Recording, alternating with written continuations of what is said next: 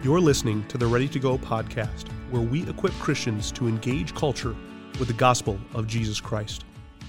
Well, it's great to be with you again on the Ready to Go podcast. I'm John Christensen, again with Dave Gibson. Thus far on the Ready to Go podcast, we've talked at length about testimonies, sharing the gospel, how to love people well with the aim of leading to the gospel. But what do we do when someone is ready to trust in Christ? It would be a shame if we got to that point and, and didn't know what to do.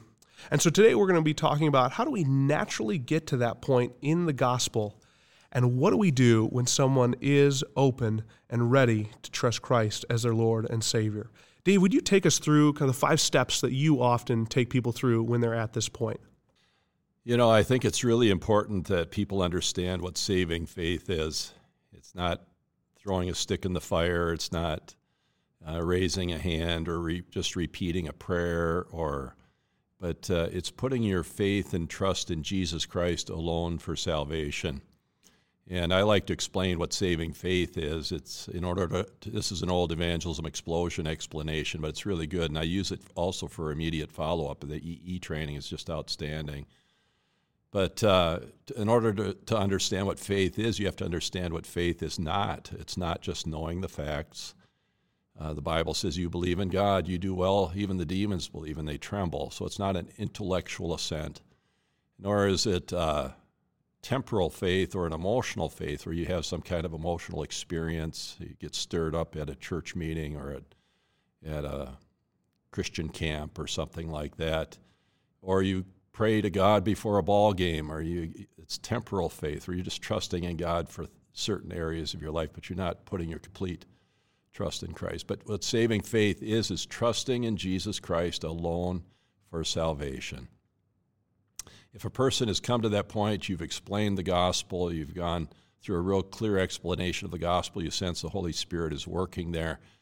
The first uh, question I ask in, in trying to bring a closed or a person can come to a point of response to uh, respond to Jesus is a qualifying question. Does this make sense to you? And if they say yes, then I'll move on to the next uh, question. Uh, if it doesn't make sense, I'll ask what doesn't make sense, and then I'll try to clarify it for them. So there's a qualifying question. Then, secondly, there's a commitment question. Would you like to? Is there any good reason you couldn't put your trust in Christ right now? Or would you like to put your faith and trust in Jesus right now? For, for salvation. So that's a commitment question. Then I'll go through a, if they say yes, uh, I'll go through a clarifi- clarification of commitment. You know, this is the most important commitment you'll ever make in your life. So I'd like to clarify for you what, what it really entails. It, involves, first of all, admitting that you're a sinner and you can't save yourself. I use the basic ABC approach uh, admit that you're a sinner and can't save yourself, and believe that Jesus Christ is the Son of God and that He died on the cross for your sins, and you're willing to put your trust in Him. And then C is a willingness to commit your life to Him and confess with your mouth that Jesus is Lord.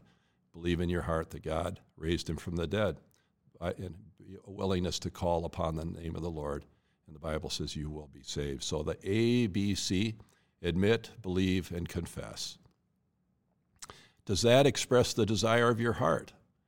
And uh, if they say yes, I'll move into the next point, which would be a prayer of commitment. Let, you can t- we could tell God right now what you just told me, and together we could invite Jesus Christ into your life and uh, put your trust in Christ. And that will lead them in a prayer of commitment. I usually like to pray for them a few a little bit asking the Lord to really speak to their heart, and then pause and say, You can repeat after me. And uh, we pray short phrases at a time uh, through the points of the gospel, and they can repeat after you, and then close in a, an extended prayer, just saying, Lord, seal this commitment by the power of your Holy Spirit.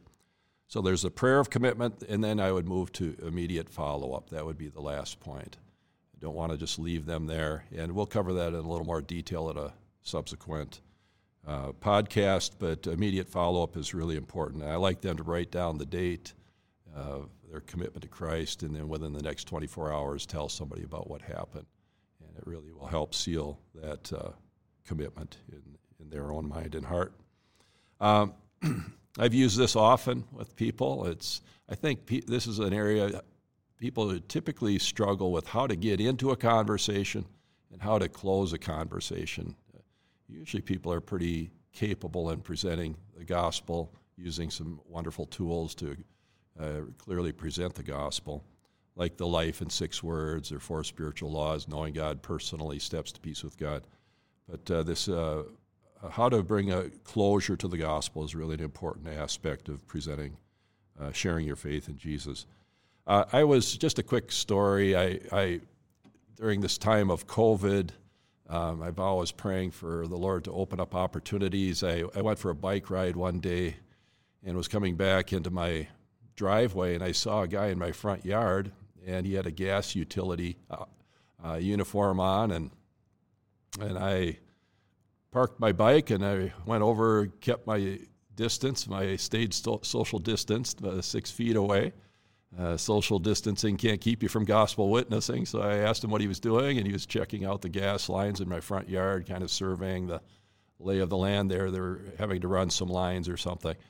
And uh, his name was Oscar. I'll make a long story short. I, uh, I asked him uh, a little bit about his background. He's a single guy. And uh, I used my minute to witness. And I, I said, Hey, do you have a minute here, Oscar? I could share something that uh, really changed my life. And he said he was really, really open. So I shared my testimony, and it led into a conversation about the gospel and how to have a personal relationship with Jesus Christ. And I could tell Oscar was really, really open. I said, You know, Oscar, I ask the Lord every day that uh, God will open up a door or an opportunity to share Christ with someone. I pray, for, I call it one lost sheep, and he says, I must be that person. And I said, uh, Does this make sense to you, Oscar? And he said, Yes, it does. And uh, I said, Would you like to put your trust in Christ? Is there any good reason you couldn't put your faith and trust in Jesus right now? He said, No, I'd really like to do that. And uh, it was just wonderful. The Lord was working on his heart. And I said, uh, Well, let me clarify for you what that all entails. And I went through the ABCs admit that you're a sinner and believe that you Jesus Christ is who He said He was, and that He died on the cross for your sins, and a willingness to commit your life to Him, to confess with your mouth Jesus is the Lord, believe in your heart. God raised Him from the dead. Uh, you'll be saved, and you call upon the name of the Lord, you'll be saved. Would you like to do that? Does that express the desire of your heart, Oscar? And he says, It really does. And I said, Oh, that's beautiful. And I said, Let's tell God right now what you just told me, and together we'll invite Christ into your life. He says, Let's do it and we together prayed to receive Jesus. Oscar invited Christ into his life. And uh, it was a glorious thing, and I went through the immediate follow up process with him. But I said, Hey, Oscar, tell somebody about it in the next 24 hours. He says, I'm going to do it today. And uh, write down the date. And, and Oscar became a new creation in Christ Jesus. But uh, it's, uh, it's not a formula, but it's a little process, but how to bring clarity uh, and understanding when a person's ready to put their trust in Christ. That's awesome. Praise the Lord. Those ABCs really are a great way to remember that prayer. And I really appreciated too, Dave, how you really emphasize that there's nothing magical about the words, but it's simply expressing to God what is already the desire of their hearts. So the challenge this week is to memorize and practice those ABCs and how to lead someone to Christ the qualifying question, the commitment question, the clarification of commitment, the prayer of commitment, and then immediate follow up. And we'll put all those things in the show notes for you guys to have access to. We really encourage you, though, to dive into this because you never know when the Lord is going to open up a door for the gospel and ultimately a heart that wants to trust in Christ. So, next week, we'll be talking about follow up. After someone comes to Christ, where do we go from there? We're called to make disciples and not simply converts. So, what is that final step in disciple making? So, we hope you'll join us next week. And until then, keep sharing Jesus. Let's go.